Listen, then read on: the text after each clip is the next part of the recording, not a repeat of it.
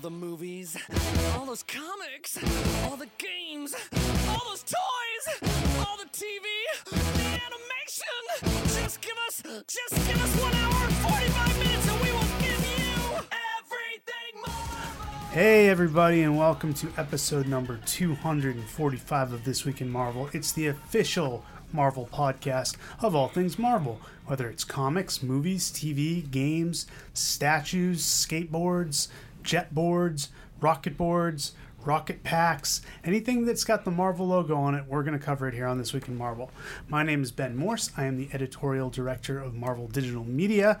I am not joined by Agent M. Ryan Panagos. He is on a well deserved vacation, but I do have in the big boy seat Josh Weiss, intern. How you doing, everybody? So we've got Josh here to cover for Ryan. Uh, before we get underway and see what Josh has learned in his studies and his, his attempts, he's basically the Doctor Strange to my Ancient One as he attempts to become a master of the comics arts. Nice. But uh, before we go there, let's talk about the Marvel MasterCard. Of course, if you guys are looking for any sort of deals on entertainment, on goods, you want to use the Marvel MasterCard. You get great deals on everything from Marvel Unlimited to Disney stuff. All sorts of great stuff coming your way on the Marvel MasterCard. If you haven't checked it out already, go to marvel.com. We have more info on the Marvel MasterCard there. Now then, let's dive into the comics we're covering this week. And then we're going to have, uh, of course, news. And then it's a West Coast uh, centric second part of the podcast as we've got the West Coast update plus the TWIM URC this week, which was Hit-Monkey and Gorilla Man. And that is going to be covered by Strami and the Wolfman. Before we go there, let's dive into these comics, starting with Amazing Spider Man number 15, written by Dan Slott and Christos Gage, pencils by Giuseppe Camuncoli, art are inks by Cam Smith, colors by Marte Gracia. It's the conclusion of Power Play, which introduced this great new villain, Regent, who we kind of are familiar with. He was in Secret Wars and Amazing Spider-Man Renew Your Vows, but he has resurfaced or surfaced for the first time in the Prime Marvel Universe.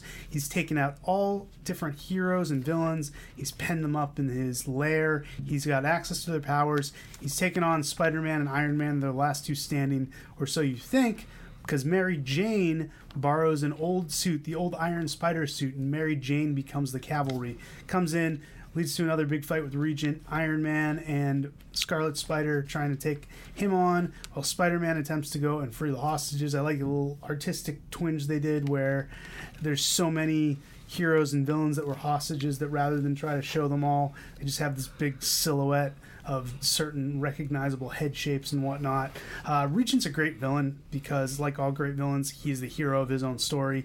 He thinks he's doing the right thing. He lost his family to superhuman shenanigans, so he thinks if he can take all the superhumans off the board, he will be in a better place and the world will be in a better place. Uh, we get a nice bait and switch at the end with Peter and MJ. Not going to reveal how that turns out, but then just as everything seems like it's going good, like this was a solid win, uh, something horrible happens to a member of Spider Man's supporting cast, which we'll have to keep our eyes on in the weeks and months to come. And in the Civil War II front, we have Sam Wilson, Captain America, Civil War, It's Captain America Sam Wilson. Sam Wilson, Civil War II, number 11. Um, and in this issue, um, uh, right, written by Nick Spencer, artist Daniel Acuna. Yes. Nice. Um, you know, we see this as the aftermath of Thanos' invasion, uh, trying to invade Earth um, and being stopped uh, thanks to Ulysses. Um, you know, uh, War Machine uh, Rhodes is dead, and we're reeling from the aftermath of that. Um, you know, Amer- the AmeriCorps is kind of taking over and committing crimes on the streets. Um, and is getting you know federal help for it, and uh, all the while Sam Wilson is kind of we're getting a, a background on Sam, where he stands on this Ulysses thing. Uh, we get flashbacks to his conversations with uh, Captain Marvel and Iron Man, and uh, it's interesting to see you know his the different sides of the argument for this and where he uh, ends up standing. Um, we get a nice reference to the first Civil War actually in the New Warriors. Um, and then by the end, we see a very familiar face. So great issue. Yes, very great issue. And uh, keeping on the Civil War II attack, we've got Civil War II Kingpin, number one. Two great stories written by Matthew Rosenberg, who I know is a buddy of Ryan's, and he really makes his Marvel debut with a bang. Um, we've got Shouldn't Have Come Back, which is the lead story with art by Ricardo Lopez Ortiz, and then a backup story called The Death and Rebirth of Janus. Janus Jardeesh, penciled by Dalibor Talajic, inked by Jose Marzan Jr. This is a really cool book. It takes a look at what the bad guys are up to during Civil War II, but unlike some past events where it's basically, you know, Civil War, the heroes are off fighting and the bad guys can just loot and do whatever, or, you know, Secret Invasion, aliens are invading, but the bad guys have to throw in their lot. This is all about how basically criminals are being taken in before they have the chance to commit crimes. And of course, the Kingpin has a big problem with this. The Kingpin is back from San Francisco. He's gathered all the crime bosses, Jigsaw, Lady Bullseye, everyone else who has any sort of stake.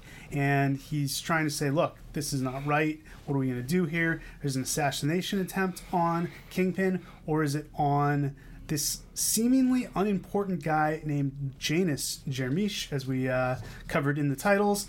But he is an inhuman, and his power.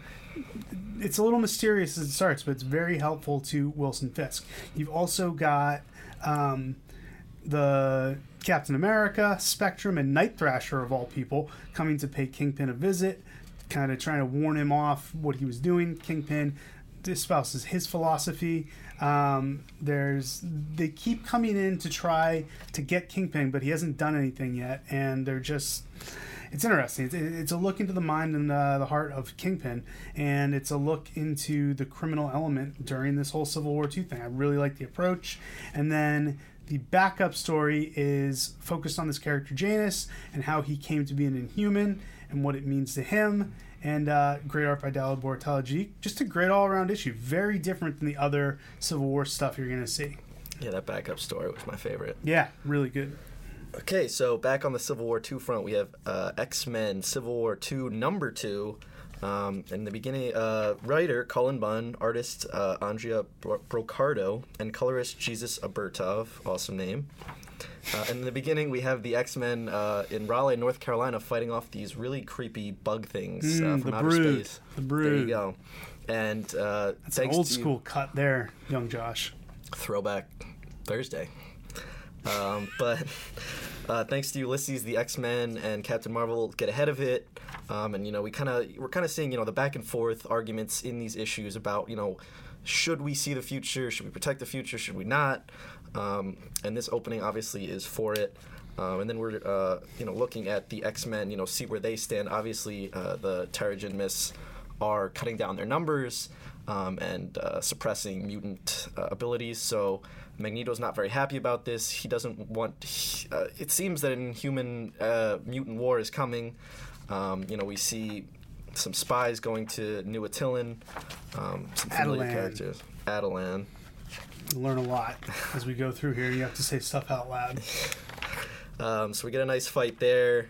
Um, see some cool abilities, and then you know we're, we're seeing uh, characters from both sides kind of uh, having second thoughts about where they stand on this Ulysses uh, thing, and um, you know some are moving to one side, some are moving to the other side. So uh, don't want to spoil too much, but it's interesting to see where it'll go from here. Cool.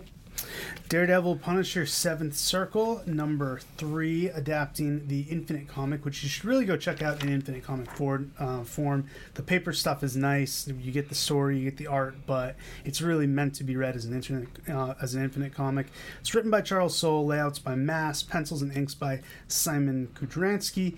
Daredevil and Blind Spot are still trying to get this gang, this Russian gangster. I believe he's a Russian gangster.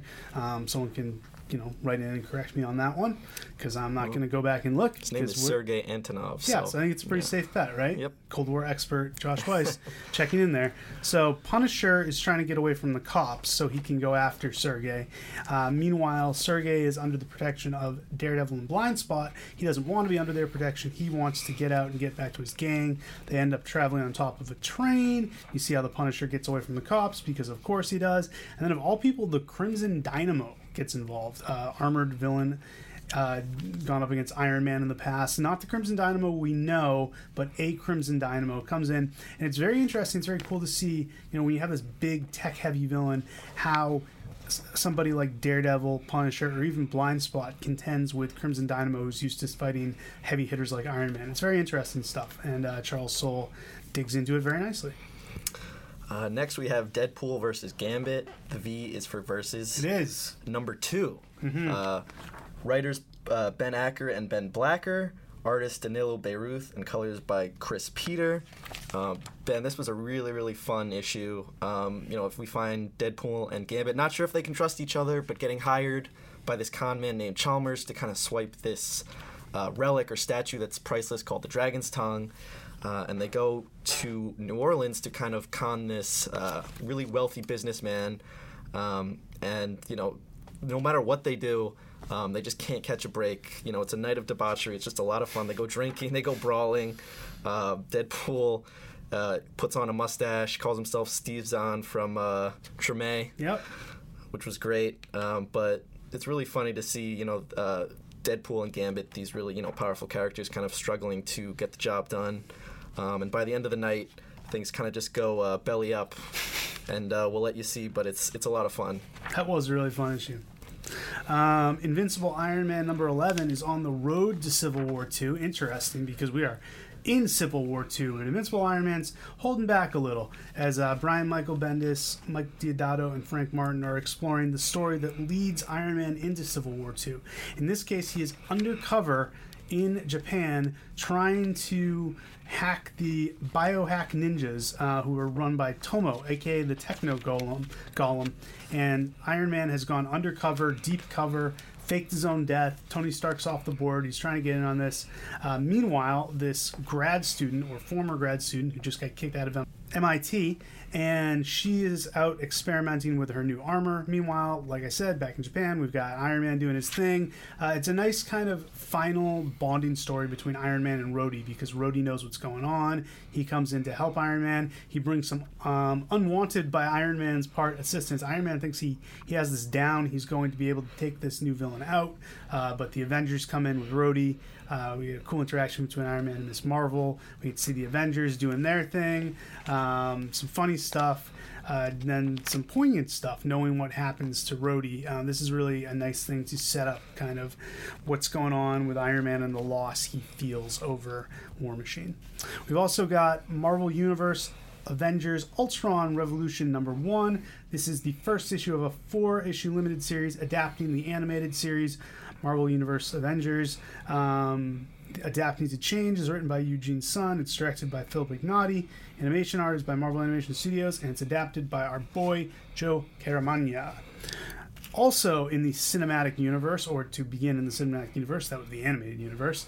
In the cinematic universe, we've got Marvel's Doctor Strange Prelude number one. As you know, anytime we've got a movie coming out, we have a Prelude comic series that leads right into it. In this case, it was written by Will Corona Pilgrim.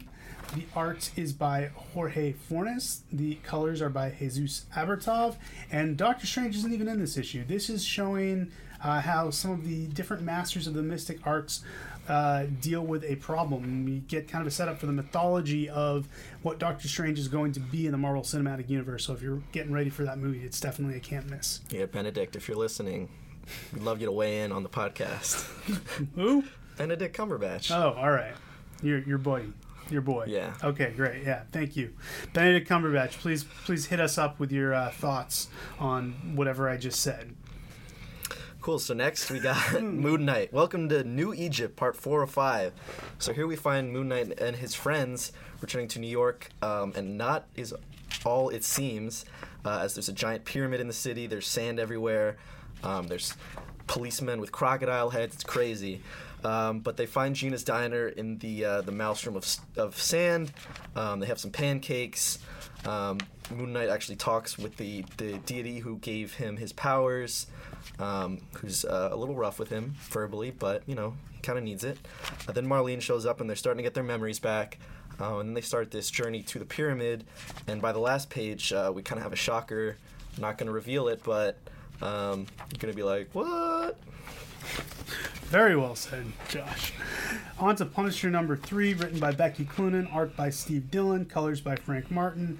Punisher is going after Condor. They're a mercenary outfit that is making inroads into the drug business. Uh, he is trying to hunt down the drug EMC, which is basically a super soldier serum. Uh, Frank is still on their trail. Meanwhile, the cops are trailing Frank. Meanwhile, this guy Face, who is a complete sociopath, is trailing Frank as well, um, and he works for Condor. Frank gets to where they're mixing some of the drugs, and this real sicko who uses his young daughter and uses his friends and sets up perimeter. This is a cool example of getting to see the Punisher just systematically take out uh, rows of obstacles put in his way, whether they're people or things. We see Punisher get the job done, get done what he needs to with ruthless efficiency, uh, saves the lives and the innocent, and uh, punishes the guilty. And Steve Dillon's art is just a treat. And like I've said before, I think Frank Martin's colors add something huge. This is quickly becoming a classic Punisher series right off the bat. It's great. Um, so, so now we got Scarlet Witch number eight, uh, written by James Robinson, artist Tula Lotay. Um, and here we find uh, Scarlet Witch in a place, you know, that may not seem so, uh, you know, her normal beat. You know, she's in therapy. Um, she's talking about her past. She's talking about her parents. She finds out that the people who raised her aren't actually her real parents. Um, she's talking about her sons. Um, all the while, she's trying to, you know, find why uh, witchcraft is broken. Every time she casts a spell, she ages herself a little bit. So we've got a lot going on: psychological, magical. Uh, got this Sigmund Freud looking uh, psychologist who's, you know, uh, who's very rough with her. Actually, I was surprised. You know, he kind of just gives it to her straight. Well, when you there's a twist that you find out Yeah, why exactly, it's so rough. exactly. And uh, that twist is, has even more twists once you find out what it is, um, which was awesome. Um, but you know, really great colors, very kind of like impressionistic, um, and just really pretty looking. Cool. Speaking of pretty looking, you got to be talking about Silver Surfer number five. Storytellers Dan Slott and Michael Allred. Uh, Laura Allred is on colors, so you know it's a beautiful looking book. This is the aftermath of Silver Surfer saving the Earth from his own people, the Zenn-Lavians, and in the process taking away all Zenn-Lavian culture, which we find out has a definite effect on the Surfer. The Surfer's been welcomed open arms to Earth, and everyone's celebrating him. He's getting keys to cities. Uh, the Olympics are declaring that silver medals are better than gold medals. He's going to baseball games. He's getting guitars, hanging out with Dawn. A little distraught by the fact that his culture is gone and kind of trying to have to deal with this. So now we've got Dawn welcoming Norrin into her family. We get to meet her uh, sister's husband uh, as they prepare to have a baby. We get some old characters coming back. We get Silver Surfer wearing normal clothes, which is always fun. And then Surfer flies to uh, the moon to confront the Watcher, but no one told Silver Surfer that after Original Sin, the Watcher's been replaced by someone else.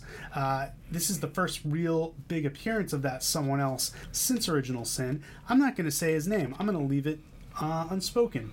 But I think it's a pretty cool thing. And he comes back, has some bonding time with Dawn, who really wants to get him on track. And he ends up doing a favor for Dawn, which may just be the worst thing he could have possibly done. Yeah, I was like, mm, probably not the greatest idea. But uh, speaking of bonding, we have Yeah, Spider-Man yeah. 2099, number That's 12. the segue, kid. fighting crime before his time. Um, and here we have this futuristic Spider-Man um, attempting to save the futuristic Green Goblin from these futuristic Sinister Six. Very futuristic. Yeah, uh, this may be my favorite Doc Ock ever because he Oh, has cool. actual tentacles, which is really cool. Uh, and he uses this trick, uh, Spider-Man, to kind of make himself look uh, like there are hundreds of him, um, and he gets the best of the Sinister Six. There's some uh, repartee, um, and you know uh, he gets he rescues the Green Goblin, and just when just when you think everything's safe, he's back through the time door in the past, and I won't spoil it, but uh, it's a shocker. And Is it, uh, the, is it the shocker? and then there at the end we got a No nice comment. Terminator moment. Uh, there's a lot of timelines going on here. People being sent back, back and forth. So uh, Very give it a read. confusing. Yes. Very confusing. Uh, and confusing in the best possible way. You guys will love it. Another Civil War II tie-in. We've got Spider Woman number nine, written by Dennis Hopeless, pencils and colors by Javier Rodriguez, inks by Alvaro Lopez. Jessica has taken her team as well as her kid up to uh, a ski lodge where she's currently investigating a Wendigo uh, infestation. The way they get there, I mean, Wendigos are terrible. You have to eat another person to become a Wendigo. It's really gross. Uh, somehow they come up with a way to make it pretty fun and entertaining. Uh, the superstructure that's running past all this is the Captain Marvel keeps calling Jessica Jones, wants to get her on the phone. Uh, Jessica's like, I'm busy. I'm busy being a mom. I'm busy being a kick ass detective. Eventually, Captain Marvel just shows up and helps out uh, with the objective of I want to talk to my best friend. Jessica's really pissed. She does not want to be involved in Civil War in any way. She doesn't want to be involved in superhero stuff. But Captain Marvel says, "Look, I don't need you for superhero stuff. I need you for your detective skills." And so Jessica Drew and her team take on an assignment for Captain Marvel, and the baby spits up all over her. Nice. All in a day's work for Spider Yeah, Woman. that first part reminded me of like Scooby Doo a little bit, in the mountains, a little bit. except they're real. Yeah. Shocker. Um, so, Using the term shocker a lot, even though you, we're not actually dealing with the character, the shocker. Strommy's going to be very upset. oh, I'm sorry, but I can actually say this next comic is a shocker because it's Spidey number eight. Uh, writer written by Robbie Thompson, artist Nathan Stockman, colors by Jim Campbell, and we open with uh, Peter and Gwen Stacy. Gwen Stacy, uh, they're very young, seeing one of my favorite movies ever, Raiders of the Lost Ark. Mm-hmm. Um, all of a sudden, there's a blackout. Were you born when that movie came out? I'm sad to say I was not, but Pause. Moment of silence. Don't really pause. Keep going. Uh, so then there's a blackout uh, while Peter's kind of, you know, he's asking himself, is this a date? Is this not a date? Gwen's really cute. Um, but he goes to find out what this blackout's about, and he comes face to face with Electro. what a shocker. Yeah, and he Yeah. keeps calling Spider Man. Oh, there you go. I missed it. All right. Uh, he keeps calling Spider Man Spider, uh, which really annoyed me. But he's a jerk. Um, and they both have made upgrades to their suits and their powers. Uh, finally, uh, Spider Man leads Electro into the sewers, into the subway tunnels, um, and gets the better of him. Um, there's a lot of funny stuff with him talking to Gwen as Spider Man and then as Peter, saying he has a very firm handshake uh, and that she should go out with him. So, uh, definitely a little fun read right here. Cool. Star Wars Han Solo number two, written by Marjorie Liu, pencils by Mark Brooks, inks by Dexter Vines, colors by Sonia Oback. That is quite an art team. Uh, we have got the Dragons Run, I believe it's called the Dragon Void. The Dragon Drag- Void. Dragon Void is the race that Han Solo has entered the Millennium Falcon in. He's doing it because there is secret information he's trying to get, but as a cover, he is in this race. God, this book is so beautiful. The spaceships are so cool. Uh, all the aliens are depicted so well. Marjorie's got a great story going where you know you're really invested in this race and wanting to see Han do well, and you see that there's a lot of sabotage in the race. There's a lot of uh, dangers, real, real dangers. Chewbacca gets to do some cool stuff.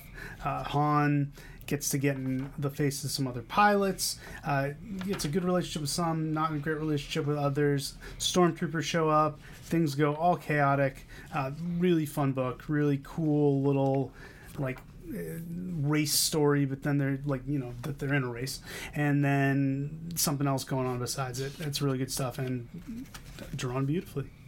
Speaking of Star Wars, we have Yay.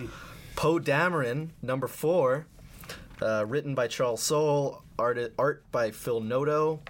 Um, and here we have uh, kind of the elite uh, X Fighter squad, uh, tasked by Princess Leia, now General Leia Organa, to find this explorer um, who's legendary and can help uh, with the continuation of the resistance.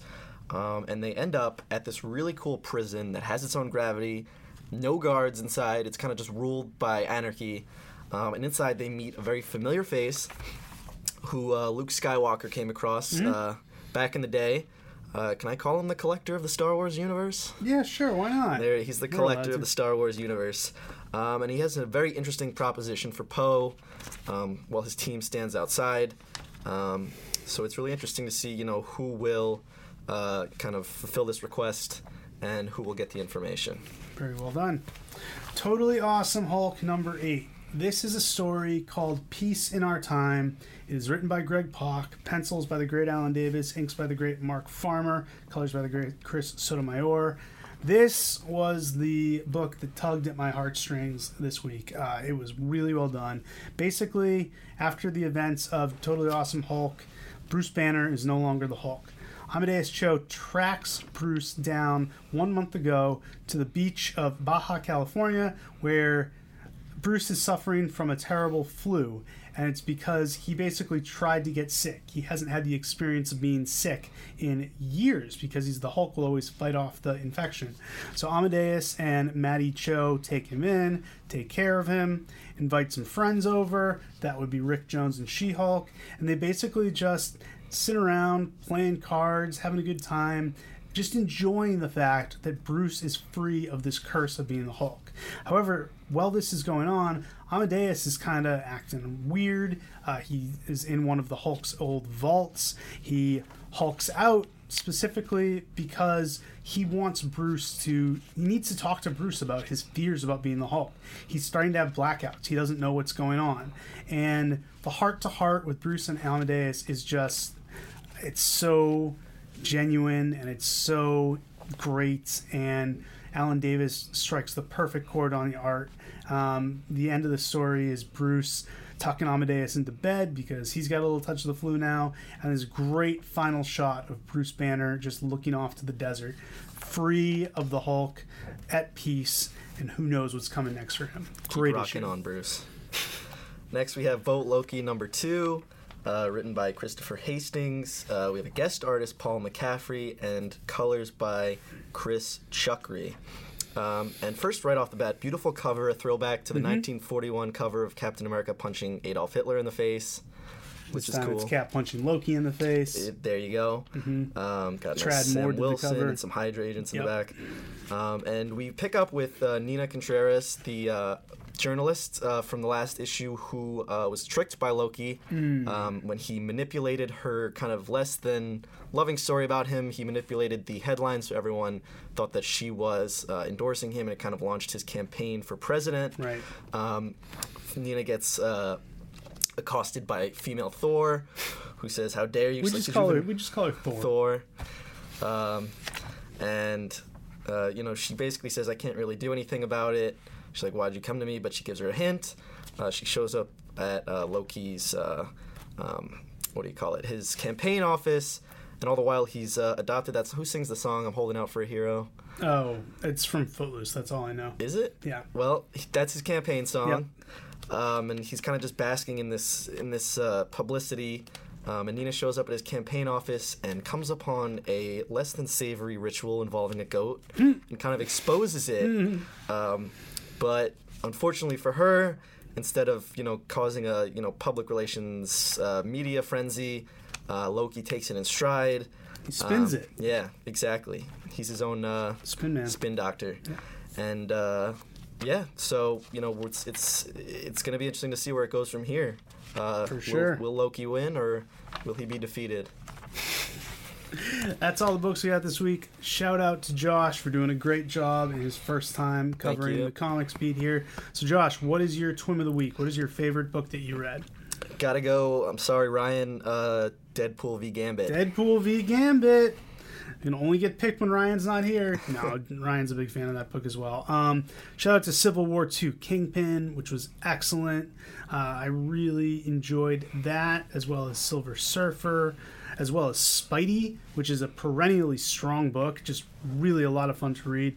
But I'm going to go with Totally Awesome Hulk because it made me feel feelings, and that's always big. All the feelings. All the feelings. Uh, collections on sale this week A Force Volume 1, Hyper Time, Amazing Spider Man Worldwide Volume 2, Avengers by John Byrne Omnibus, that's a hardcover. Also in hardcover, Avengers Time Runs Out, and Daredevil The Man Without Fear prose novel, plus Deadpool Minibus Volume 1, which is a re release. Hawkeye and the Thunderbolts Volume 2 is out in softcover, as is Scarlet Witch Volume 1, The Witch's Road, and Star Wars Darth Vader also out in hardcover. We would usually give you the stuff on the app here, but uh, that's Ryan's beat, and I didn't know where to find it in the in the uh, in the interest of full disclosure. So instead, let me let you guys know what has been freshly digitized and now is available on Marvel Unlimited. We've got A Force number one from the ongoing series, Amazing Spider-Man number six, the full Cage series from the 1990s. This is the 1990s Adventures of Luke Cage, issues one through 20. Contest of Champions number four. Deadpool number five, Deadpool and Cable split second number six, Doctor Strange number four, Guardians of Infinity number two, Howard the Duck number three, Invincible Iron Man number five, Marvel's Captain America Civil War Prelude number one, Nova number three, Obi Wan and Anakin number one, Rocket Raccoon and Groot number one, Spider Man 2099 number five, Spider Man Deadpool number one, Spidey number two, Star Wars number 14, Totally Awesome Hulk number two, Uncanny X Men number one, and X Men, worst X Men ever number one. Let's talk a little news. Now, from Marvel headquarters, it's This Week in Marvel News. All right, news. The big news is that Marvel now is back in terms of the Marvel Universe and what's coming in uh, the fall. We'll have even more huge news after this podcast hits, but for now, we have already talked about what's coming for Invincible Iron Man, Death of X, Unworthy Thor, Champions, Great Lakes Avengers, and US Avengers, and you can read more about all of those series on Marvel.com. Over in the video game world, we are still celebrating the 75th anniversary of Captain America with new uh, exclusive Captain America characters in all our games. This week we paid a little spotlight to Avengers Alliance 2 and Marvel Heroes 2016. Also, Nightcrawler has been added to Marvel Contest of Champions. So that's going to do it for us over on this side of the country this week. We're going to leave the rest to the West Coast boys. They're going to give some more news. They're going to do the TWIM URC, which is Gorilla Man and Hit-Monkey. And for you guys following TWIM URC, you want to know the next one? The next one, Ryan's pick, he gave it to me before he left. It's going to be Thor and the Warriors 4. So that will be up and available shortly. Uh, thank you guys for listening to our half of the podcast. Josh, do you have any words of wisdom? No, just thanks so much for letting me be a part of it this week. All right, you did a great job, and we are throwing things over to the West Coast. It's the West Coast, show me and the Wolfman. It's the West Coast, show me and the Wolfman. It's the West Coast, show me and the Wolfman. It's the West Coast, baby. Yeah. Hello there, this week in Marvelites. This is Marvel.com editor Marc Strom, joined by Marvel.com assistant editor Patrick Kavanaugh. for another thrilling installment of the Strummy and the Wolfman show, starring the Wolfman and Strummy. I flew all the way from Minnesota to be here with you, Patrick. And what have you got for us?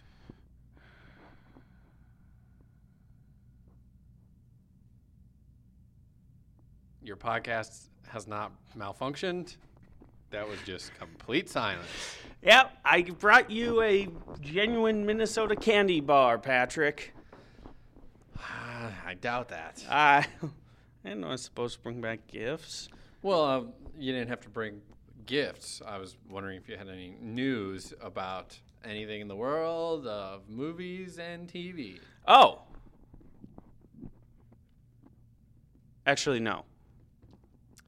Did uh did we Did did did something happen? What? What did we already announce? We already announced the Shield season four premiere Yes. date. Yes, September twentieth. Did you mention anything about SDCC last week? No, you know what? That's right. We announced last week uh, everything we'll be doing at San Diego Comic Con. We'll have the uh, cast of Marvel's Luke Cage there for a panel and a signing um, on Thursday, July 20, 21st. Yes, Comic Con is the 20th to 24th this year, so that would be Thursday, July 21st. The cast of Marvel's Agents of S.H.I.E.L.D. will have a panel and a signing on Friday, July 22nd. Both of those panels, I believe, will be in Ballroom 20.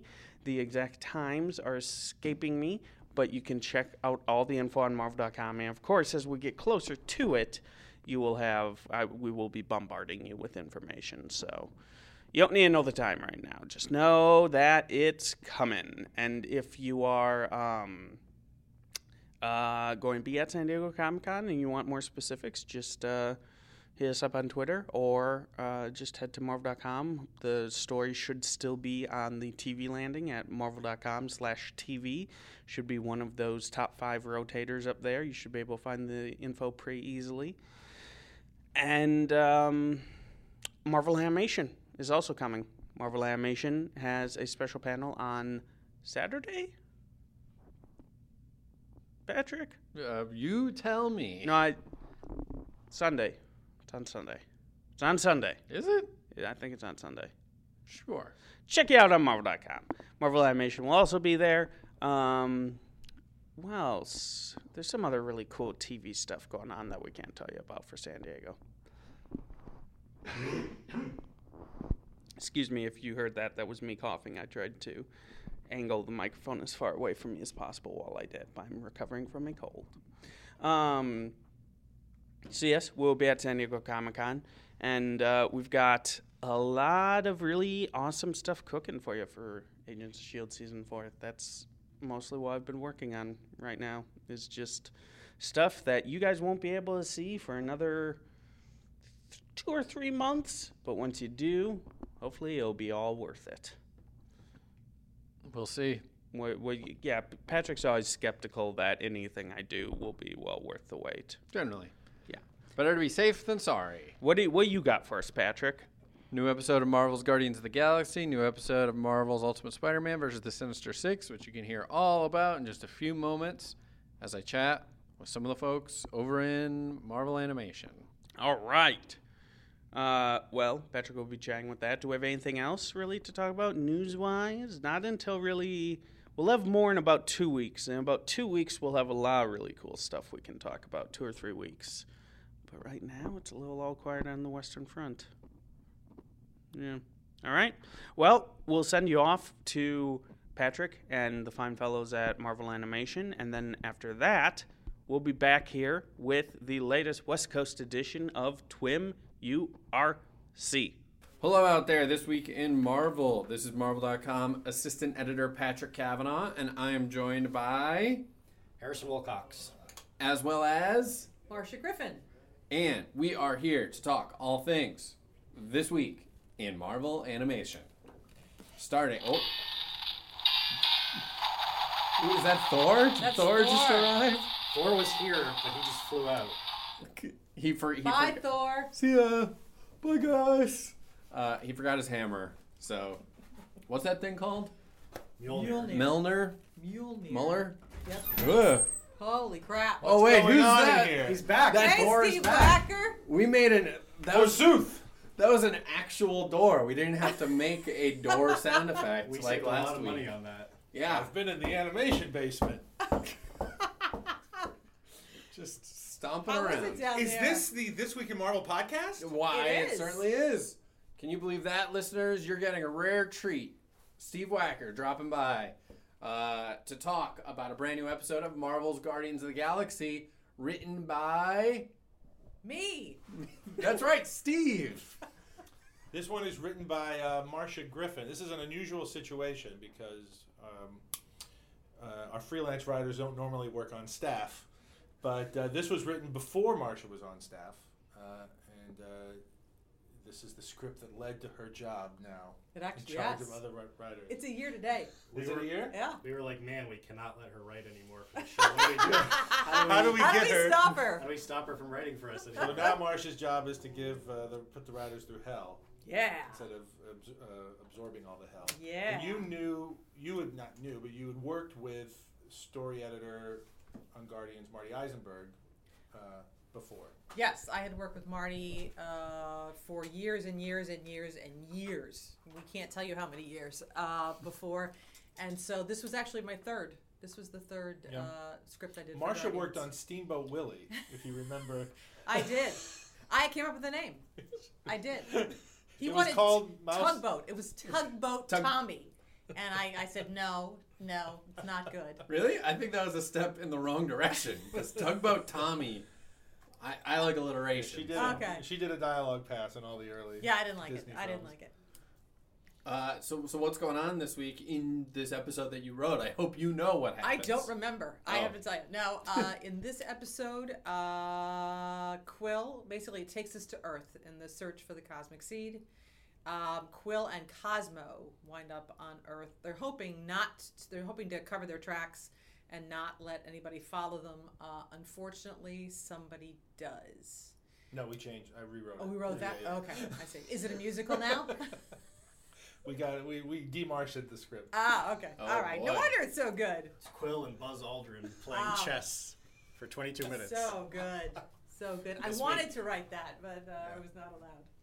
So it's great. It's actually a lot of fun. They uh, and then uh, on the while Quill is basically walking down memory lane in, on Earth, he t- i- teams up with uh, his old nemesis from school, this guy named Mikey Coogan, and uh, the, the the Guardians come. And anyway, there's a lot. It's it's a lot of, but it's a lot of great Earth stuff for Quill, where he gets to reconnect with his We past. find out a lot about his background. Yeah, Hijinks and hilarity. As Ensues? always. and emotion, and emotion. Emotion yes, ensues? There's actually some emotion. Wow, we don't normally get that. We but tried to stop her, but Marsha put in emotion. Yeah. How dare you. And it does take place in Missouri. Missouri. Oh, That's where Star Lord's from. That's what James Gunn said, and so am I. So I agree. great. That that those Missouri folk. They uh, what are are you a Missourian? Is that what they're called? Yeah, you, you, Peter Quill, Jesse James, the three, uh, Sandra Bullock, right? I didn't know that. I think didn't know so. that. Jon Hamm. Whoa, well of course. Uh, That's Harrison. not- back is away. it? Yeah. Yeah. Yeah. John Goodman. All the Johns. It's right. All It's the right there in the name. There you go. He's a good man. That's how you know he's from Missouri. Uh, we have more than just Marvel's Guardians of the Galaxy this That's week. That's where you go to find Johns, Missouri. We also have a brand new episode of Marvel's Ultimate Spider-Man versus the Sinister Six. What's happening this week? We do. Uh, this week is the second episode of the Symbiote Saga. For those who tuned in last week, Carnage is back. That's right. Uh, do you need some Pepto for Carnage that? is, Carnage is back drinking milkshakes. I have clips from the show. That was one of the clips. Drinking milkshakes. Oh, does he have a really long straw? Does he uh, interact with Daniel Plainfield? Plainview? Oh, what we're talking about right There will be blood. There's a famous line towards the end of that film where he Oh, talks milkshake. about, "I drink your milkshake." I drink it up. I drink it up. Yeah. So this is there will be blood version of Marvel's Ultimate Spider-Man versus Sinister Six. I always look at it as more like cotton candy when I look at Carnage. When you look at Carnage, you think cotton candy. What is that rooted in? Do we have time to explore? we Let's talk about the episode. So, uh, this episode uh, has all our uh, fun guest stars in it.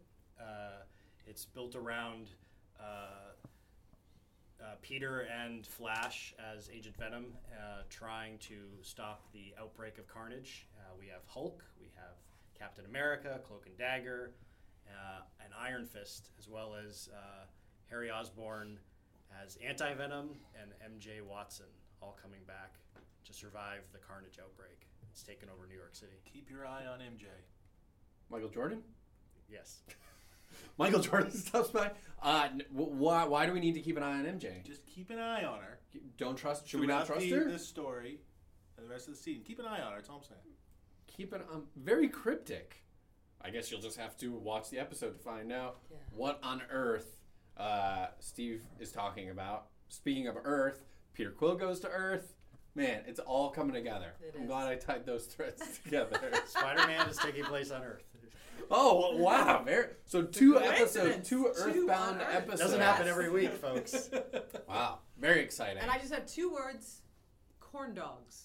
That's it. That's all I'm going to say about Is- the Guardians episode. is corn dogs two words?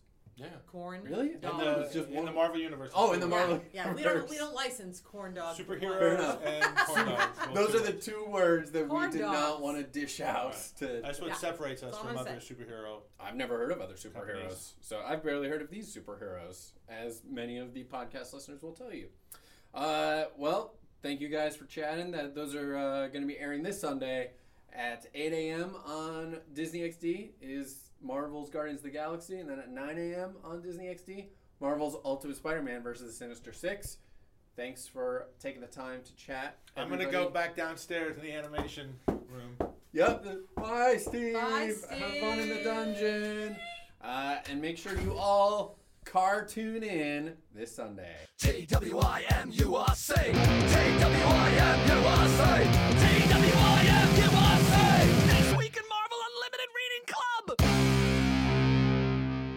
Welcome back, everybody. I know you missed me. You just heard Patrick, so you don't miss him because, you know, but it's Even, probably. if, even if you have not heard me in 10 years' time, you did not miss me. Well, you know what? But you, they just had to listen to ten scintillating minutes of you guys talking about Highlander and. Do you think there's going to be podcasts in 10 years? Or do you think we'll have moved on to some other thing? We'll- We'll have moved on to telecasts, telepods.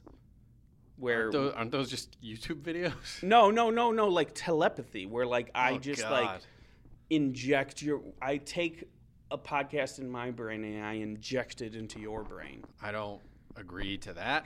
I don't. I will not agree to the terms and conditions of anything that involves you putting thoughts into my brain. All right, well, we're here with the West Coast edition of TWIM URC. And um, this week we did Gorilla Man and Hit-Monkey for I don't know what reason. The main reason was I saw the Gorilla Man trade sitting on my desk, and I'm like, oh, I never read this. We should just read this. And then I'm like, well, three issues is too short. So I'm like, oh, Hit-Monkey, because they're both primates that carry guns, and I'm sure that is something that Patrick would enjoy. And Gorilla Man, he didn't even really carry gun. Like No, he was more. He- there, he there does wield shots. he does wield. He rides a motorcycle. That's, that's cool. He, he he he kicks people in the face while riding. See, I thought this was um, maybe it was my subconscious. Like I finally uh, wore you down and uh, just sub- subversively got you to uh, want to talk about Congo. So you're like, oh, Oh God! Gorilla Man. They talk about going to Cong- the, the Congo. So I, I maybe I inceptioned you. I That's what that must be what it is. that's is that not outside. That's you. not outside the realm of possibility because um. Yeah, all right, fair fair enough. That that that probably is accurate. that that yeah, it was because it's it's not like I could say you better not ever pick something that has nothing to do with the Congo because then that's all you can think about, but you know that it was planted there. There were multiple levels of uh, delving into your subconscious. Oh boy. Well, let's get the crats out of the way. Of course, uh, first up, we'll talk about Gorilla Man. Gorilla Man, written by Jeff Parker, art by Giancarlo Car. There are going to be a lot of names in this TWIM URC that I am going to butcher. I apologize in advance. Colors by Joe Cherlampidis and lettered by Ed Dukeshire or Dukeshire, Dukeshire. Again, there are going to be lots of names in here that I just absolutely butchered. Did you know Gorilla Man before this? Uh, I remember reading an Agents of Atlas series. Yes. Maybe 2008 ish, 2009. Does that sound Yeah, like yeah, it at there, time? would, yeah, there would have been an Agents of Atlas. Yeah. That would have been probably the, like their first ongoing series. Exact. Yeah, I think that's when uh, I. So I was familiar with Gorilla Man, but I didn't necessarily know his backstory. I just knew, oh, this is a gorilla Who's also a man. who's also apparently a man. Well, actually, he's a man who's a gorilla. They should have called him Man Gorilla then. Ken Ken Hale. I just love the fact that we open up with a cold open sequence of some crazy guy trying to steal Lucrezia Borgia's head. Yeah, and speaking of motorcycles, there's uh, some art of Gorilla Man when he tosses one of the sexy spy villains like over his shoulder, Oh, yeah, and her Yep, it's right here her on butt page. might be bigger than his head. Like It's page one, two, three, four, five, six. It's page six, and it is bigger than I'm his. yeah, head. I'm pretty sure, and I don't think it's any sort of like forced perspective thing. I think it was just, oh, well, this gorilla's got a, a lady in a leather jumpsuit uh, thrown over her shoulder, so her butt is gonna be enormous. It's uh, yeah. This entire cold open sequence is amazing, mostly because you have a gorilla, a talking gorilla, riding a motorcycle while shooting guns. And uh, in case you were curious, even though you might have already read all of these issues, in case you don't remember where that scene takes place, it was Italy, which you know because someone shouts, "Mamma mia, Gorilla Man!" I don't remember. a- That's the, that's the like the panel where he shows up. oh, Sorry, yes. Mamma mia, the Gorilla Man. And the entire sequence ends with uh, Gorilla Man uh, riding the motorcycle wheel into one of the henchmen's faces. Good for him. So not bad, not bad way to start off a comic, uh, one of them funny books. Um, I do love how like Jeff Parker. I don't know how much of Jeff Parker's stuff you've read, Patrick, but he very much embraces like the superheroes as pulp adventure type things. Like this sort of feels like an Indiana Jones story. If Indiana Jones eventually turned into a talking gorilla. Well, and also not being aware of his origin story. I think it was the second issue when they give the recap of whatever in the beginning, and they say Gorilla Man was created when he killed a gorilla. I was like, what? That sucks. That that's the way that this that he kills a gorilla, and then obviously you learn later on it's m- slightly more complicated than just you know it wasn't like he was hunting for gorillas and he's now cursed. It's a slightly different scenario. No, it's like the curse of the Wendigo. Right. Like, like you kill a Wendigo, and then the Wendigo turns back to normal, and you. but also the if the Wendigo. Begged you to kill it, you know, I did love that. There's that. There's that bit in the book where like the former cursed gorilla man is just like following Ken Hale around, just like whispering from like Right. the jungle, just kill me, kill me. right. That it, it was i was glad to see that you know you just you just read oh he became gorilla man when he killed a cursed gorilla. And i was like oh ken hale you suck for killing a gorilla. And then later on it was oh okay. I, I get it. He was he wanted that to happen. I love this whole uh, just sort of jumping ahead a little bit. This whole volcano sequence where he has to like throw down some iron bridge thing and then walk across it, and like this professor, like the professor that he's with, like goes out at one point to try and help him because he's like Ken Hale is frozen up on like this long, uh, like uh, what was that? Was that like a bouncing beam type thing? You know.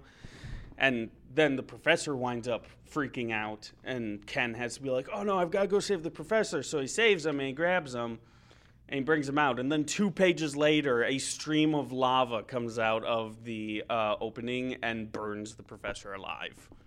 So so much for that that guy was just born to die. aren't we all like lana del rey You know, born to die I, I understand the reference. Right. Hey, I'm just proud of myself for making a Lana Del Rey reference that had anything to do with what you just said. Do you normally make Lana Del Rey references that have nothing to do with what I just said? No, I normally reference things like Congo, where people are like, what the hell is Congo? That's a movie? so the fact that Lana Del Rey is a t- somewhat timely reference of the last five years. Yes, she is a pop star of the last five years, or uh, well, anyway, whatever. Um, no, I mean this book was just so much. I, I loved how like kinetic the art was. It was very like scratchy, but very uh, uh, just always moving, and uh, I don't know. I But don't- yeah, I, th- I think um, somewhere between James Bond and uh, Indiana Jones is the the heart of this story. It That really it's- is. It's both spy stuff with you know sexy ladies and espionage, but then it's also uh, has some lore to what they're trying to find. Yeah, they're like treasure hunters essentially. Like Ken Hale back in the day, he'd just go around uh, trying to find uh, find treasure. And if you like this stuff, you should read all of Jeff Parker's Agents of Atlas stuff. He had three Agents of Atlas series. There was an Avengers versus Agents of Atlas series, an X Men versus Agents of Atlas series. There was a Marvel Boy miniseries. Um, anyway, there's a bunch of it. If you enjoyed this, you should definitely check out all of that because Parker did some really great stuff. I I think um, what was uh, what what team was Namor and Captain America? The Invaders. The Invaders. I think it was there was an Invaders series that came out, possibly in the aftermath, maybe of Secret Invasion, or maybe Civil War, in like 2008, 2010. Okay, give, give me some more context. Give me some more help here. Uh, Secret Invaders. The covers were by Alex Ross. Oh, you are thinking of the yes. You are thinking of Like it was a the- 12 yes, issue. You are thinking of the Avengers versus Invaders twelve issue maxi series. Yes. Right. Uh, so, I, and do you remember like what the time frame of that was? No, I don't. Okay, but I think that happened around the time of that Agents of Atlas series. Yeah, like, that's being published. yeah, yeah, it I was, right like, there. Oh, yeah. I don't, I don't know who these people are, but I mean, hey, I'm checking out the Invaders versus the Avengers. Sure, I'll check out Agents of Atlas. I didn't make it as far. Was there a story in there somewhere? No, I was just trying to give context of my familiarity with the Agents of Atlas, which you just talked about. In a directionless story. No, it was once again just trying to give context for when I was reading Agents of Atlas. So you were reading it when it came out. I don't know. You just told me Jeff Parker wrote three different books. Well, he wrote three different. They were pretty successive. Like is like one and then another and then another. How should I know? That Jeff Parker was the only guy who wrote any Agents of Atlas. Well, great. Now, now you're just getting snarky. Well, ex- excuse me. I believe I was trying to give context of when I read Agents of Atlas. Can we go back to the part where there is a uh, frozen head of Lucrezia Borgia that some guy with a teleprompter for a stomach and weird spider legs is trying to kidnap? Yeah, Namor. That's who that is. No, that's not Namor. Also, it's not pronounced oh. Namor, it's Namor. No, pretty sure it's Namor. Oh boy.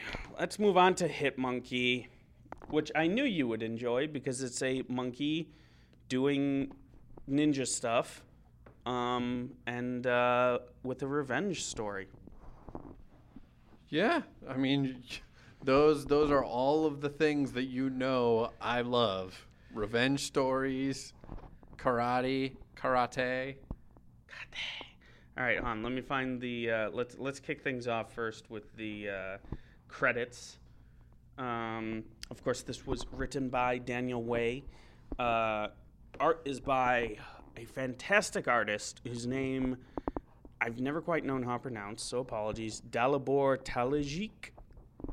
Sounds right ish? Probably not.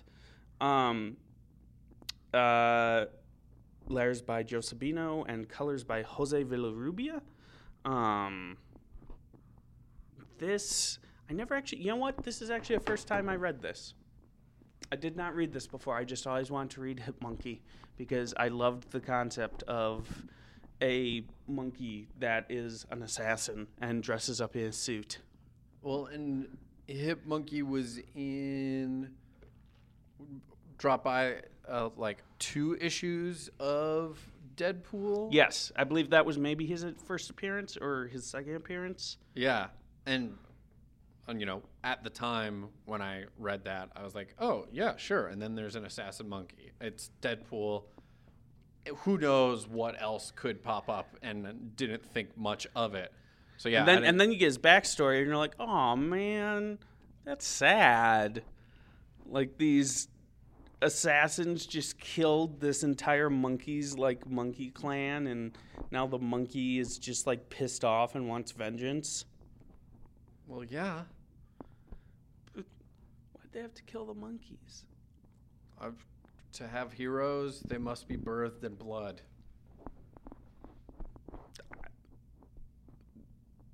Or there are worse reasons to have heroes. I not you know I'm trying. Fantastic Four wasn't born in blood. Sure. X Men weren't. So you you put a question Daredevil out wasn't. to me. Daredevil wasn't. You put a rhetorical question out there and then are upset at me giving any sort of answer. um. Captain America wasn't. Yeah, you just answered your own question. Iron Man wasn't. Go ahead. Why am I even on this podcast if you're just going to sit there answering your own question? Uh, I don't know. Uh, anyway, uh, yeah, I don't know. the The one thing that actually made me really want to read this was actually the uh, artist Dalibor Talajic. Tal, I hope I am at least approximating saying his name right, but he's a fantastic artist. He's done. He's done like like little odd jobs, like little specialty things like this series, like here and there. I don't think he's ever really done like a sustained like run on like a big top level book. But um uh he's just fantastic. I, I just love this moment where Hit-Monkey drives a van into the uh gangster's uh limousine and on the page flip you just like cut to do you remember this Patrick? Like Hit-Monkey just behind the wheel of the van just going ook I I was, you know, I'm I was okay with like that first issue, but I was just trying to follow like there are all these characters that I don't care about, and I don't know who any of these people are. Should I know who these people are? It So doesn't when- matter. So then, when Bullseye shows up at the end, that helped kind of ground it in the uh, uh, universe I was more familiar with, and he was a he he was a welcome addition. Oh yeah, he shows up at the very end of issue one. Um, yeah, and then you get to see Bullseye versus a monkey. Um, no, like I say, like I don't know. I just find like Hit-Monkey like so such a sad little character because he's like, you know, it, this little ghost spirit guy of the assassin that also died with the Monkey Clan is like telling him that like you know, you raise a gun in uh, anger and you'll never be able to let go of you again. And it's just like he's such a tragic little monkey. Yeah, and going back to Deadpool and him being in Deadpool, I thought, yeah, this is just going to be a Deadpool caliber character where there doesn't need to be much rhyme or reason other than, hey, it's a monkey, but he has guns. The fact that he actually had some sort of backstory was was good. And it explains where he gets the suit from. It explains where he gets the sunglasses from. You get uh, the incredibly racist grandmother who uh, uh, is just like drinking at the wedding as Hit-Monkey is trying to kill everyone. Um, the great uh, bit where Hit-Monkey throws some chocolate cake at Bullseye um, which of course looks like something that is not chocolate cake that monkeys also sometimes throw. Um, and the action in this is so the action is very well choreographed to me in this, and the pacing of it, which credit for that goes to both Way and Talajic, of course. Uh, and poor Bullseye, who's so embarrassed that he got beat by a monkey, he kills all the people that saw him ge- get beat by a monkey just so no one can tell this story. Well, and even though even though your reason for picking these was primates with guns, uh, they did end up complementing each other well, and I feel whereas uh, say the Gorilla Man story everything like we said it felt like a, an adventure serial with the look and the tone of everything and then this was a much more pulpy almost a kung fu you know not totally kung fu It- it's, there's it's more of like a grindhousey type. right it, it reminded me of um, fraction and brubaker's immortal iron fist like the same Yes. kind of like tone Well, and, and, and this will come out in that same period. so- Right. So so I think they worked together as either a serial adventure or as a kind of noiry, pulpy revenge story. Oh both sides just cutting off people's fingers. Um, I'm just flipping through this really quick to see what other like moments stand out to me. Uh, the final moment is great. That final shot of Hit-Monkey just like jumping off of the building. You know, you're looking up him. He's looking badass. Uh, all right, yeah. Well, let's see what people had to say. Uh, at Penelope Cat said this week's new TWIM URC selection is a bunch of ape and monkey comics, Gorilla Man and Hit-Monkey. Gorilla Man number one, good idea. Why fight a hench person when you can just pay them to switch sides? Yeah, that was a good idea. Very smart. Uh, at Almo Zayef says Hit-Monkey needs a movie. Does it? I'd go see that movie. Actually, it says hashtag hit monkey need a movie. Well, Ugh. You read the next. Oh no, I just like that it said need a movie. That it's hard to say. Maybe, m- maybe he uh, Almozayev just wanted a movie at that time and accidentally hit. Maybe he started type he or she started typing hashtag Hitch because they wanted to watch Hitch, but instead Hit-Monkey auto completed. Anyways. Uh, Don. Who, who's watching Hitch randomly at this time? Who, I don't know. I don't have a timestamp on this. So, uh, Don, DJ Fan Co, Hit-Monkey, and Gorilla Man. I fear without a su- suitable setup, I'm going in with a bit of pessimistic attitude. Understandably, Don. There, what? What's doable? It's it's talking primates. You don't need anything more than that, Don.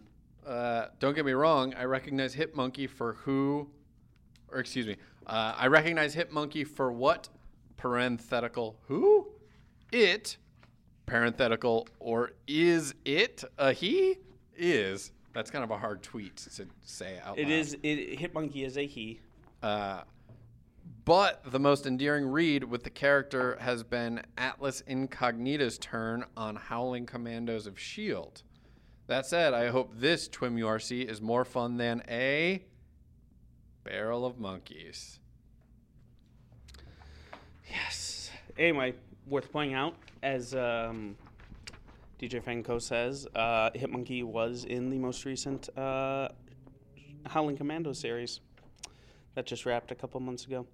At Solaris XD just got through Gorilla Man. I like the story. I really like the retro Gorilla Man comics at the end. Good fun. We didn't talk about those, but yes, the they did uh, reprint some Gorilla Man comics that were not Ken Hale. the in the like letters section, which is supposedly written by Ken Hale, he purposely points out how it's confusing because there are all these other Gorilla Mans out there, but they are not him. So it reprinted all these weird stories about a man who, or a scientist who wanted to replace human organs with gorilla organs, and then the gorillas found out about it, so they replaced his head with a gorilla. And Yikes.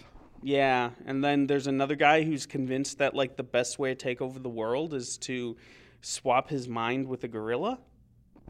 I don't know if that checks out. Yeah, it didn't work. out- that's the It didn't, it didn't work out too well for him. But hey, it was the 50s. Hit-Monkey was, or this is still at Solaris XD. Hit-Monkey was pretty great. I don't see why Bullseye got away. Besides, they need him for layer stories, and you know he's Bullseye. He's a he's a slippery so and so. Finally, at Sam at EMT Mason Seven just finished this week's picks, and the backup of Gorilla Man number one, where the gorilla is wearing the scientist head, freaked me out. Like I said, uh, and we also have um, at Brian Crosby says that Marc Strom fellow, what a looker. Thank you, Brian. No, that's that's not a tweet that anyone tweeted. Nope, Brian. Brian said that. Oh, that's right. I remember who Brian Crosby is. Good old blind Brian Crosby No. weighs in and said, "Strami sure is a looker." Yeah. He, no, he said that, and he's Right? Yeah, Yeah, because he's- in the world of the blind, the one-eyed man is a looker. Because you're looking around. yep. It's um, I'm a looker. Yeah, because you have eyes, according to Brian Crosby. Um, uh, all right. Well, that pretty much wraps up this TWIM URC West Coast edition. Next up is uh, you get some more from Ryan and Ben. What did Ryan choose? Uh, I don't know. It's online. We are professionals here. Oh, something about 12? Does that sound right? no, No? no, the hmm. twelve. No, he didn't pick the twelve. I thought it was something that had 12 in the title. Ocean's 12? The comic book adaptation? Are you thinking of MODOK's Eleven, the book we read last time? No, it wasn't that. Whatever. Hey, at least I had the idea of 12. It's better than you got. Boy. All right. Anyway, thank you all for listening. Uh, we sign you off here, I guess. So, thank you for listening to You just waved. Mark just waved. all of us. At, at who? I don't know. I was waving at I was waving at waving at you and Brian Crosby. But you're not leaving. I, we'll, we'll leave this room after. Anyway, thank you. You should wave to the room then. wave to the people. Thank you. Blow everyone. them kisses. Thank you. I'll blow you kisses. Thank you for everyone for listening to us this week. Uh, we'll be back again in seven more days. Until then, I wish you a splendiferous weekend, a splendiferous week. As always, I apologize for the Wolfman, and this is Marvel, your universe.